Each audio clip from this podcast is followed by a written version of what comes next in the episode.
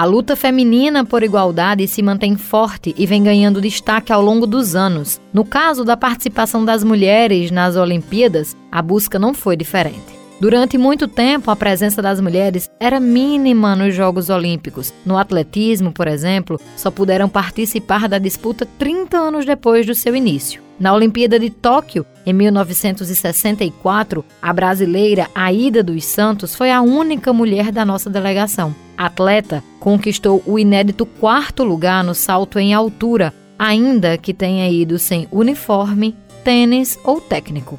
Infelizmente, por ter feito críticas ao Comitê Olímpico, Aída foi cortada da seleção perto do início dos Jogos de mil novecentos e setenta e dois. A conquista de Aída permaneceu única até ser superada pelas jogadoras de vôlei de praia Sandra Pires e Jaqueline Silva na Olimpíada de Atlanta em mil novecentos e noventa e seis. A dupla ganhou o primeiro ouro feminino na história olímpica brasileira e colocou mais uma vez a participação das mulheres em destaque. Ser a primeira mulher a conquistar a medalha de ouro, né, para um país demora muito para cair a ficha.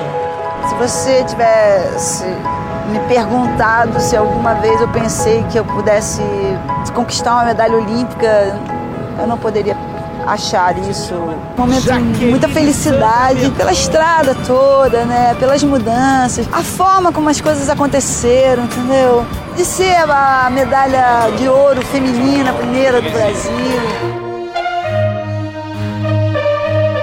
A Olimpíada de Tóquio dois mil e vinte e dois mil e vinte e um foi marcada por discursos politizados e engajamentos em políticas públicas. Pautas importantes foram levantadas pelas atletas. Adoecimento mental, quando a ginasta Simone Biles, mesmo com grandes chances de medalhas, decide se ausentar da disputa em algumas categorias em favor da sua saúde. Outra pauta importante também na ginástica foi o padrão usado pela seleção alemã, que optou por um macacão que cobria uma maior parte do corpo, se posicionando pela não sexualização neste esporte. No futebol feminino, a capitã Marta se aproveitou dos holofotes durante a eliminação da equipe para questionar os investimentos no esporte. E esses são só alguns exemplos de tudo que pudemos acompanhar. Eu me sinto muito orgulhosa de mim, porque eu consigo representar, acho que todas as mulheres, a força da mulher. E é muito gratificante mesmo, porque as pessoas sabem como é difícil estar aqui. Então imagina como é difícil trazer duas medalhas. Então é muito esforço, muito trabalho dedicado e eu estou muito feliz por representá-las. Essa é Rebeca Andrade, medalhista olímpica em Tóquio dois mil e vinte e um.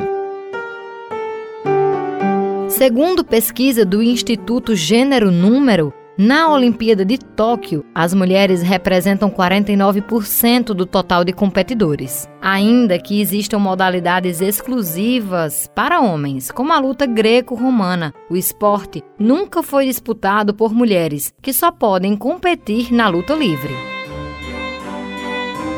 Nos Jogos Olímpicos, encerrado no último domingo, o Brasil ficou em décimo segundo lugar no ranking de medalhas, superando o total de quando a disputa ocorreu no Rio de Janeiro, em dois mil e dezesseis. Entre os atletas que contribuíram para esse ranking olímpico em dois mil e vinte e um, as mulheres estavam presentes em nove deles, o que representa mais de quarenta e dois por cento do total. O desempenho das mulheres brasileiras não foi excelente só em números absolutos. Tivemos a medalha de ouro conquistada por Ana Marcela Cunha na maratona aquática. Ela sai campeã após nadar dez quilômetros. Foi sua primeira medalha de ouro em Jogos Olímpicos. Ouro também na vela, com a dupla Martine Grael e Kaena Kunze, que são agora bicampeãs olímpicas.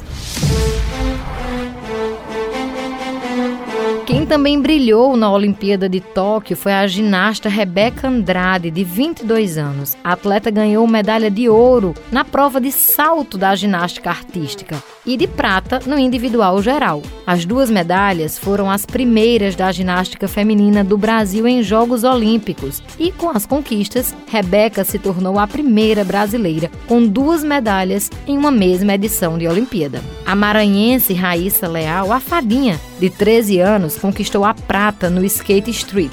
se tornando a medalhista mais jovem do Brasil na história da participação brasileira nos Jogos. No penúltimo dia de Olimpíada, a boxeadora Bia Ferreira se tornou a primeira brasileira a chegar a uma final da modalidade, obtendo uma medalha de prata. A seleção feminina de vôlei também ganhou uma medalha de prata ao ser derrotada pela seleção americana na final. As tenistas Luisa Stefani e Laura Pigossi fizeram história. Foi a primeira vez que o Brasil esteve representado no pódio olímpico do tênis. Elas trouxeram o bronze para casa. Tivemos a judoca Maíra Aguiar, que também conquistou o feito inédito após ganhar a medalha de bronze na categoria meio pesado até setenta e oito quilos. Ela se tornou a primeira mulher a conquistar três medalhas olímpicas em um esporte individual. Ela já havia levado bronze nos Jogos de Londres e na Rio dois mil e dezesseis.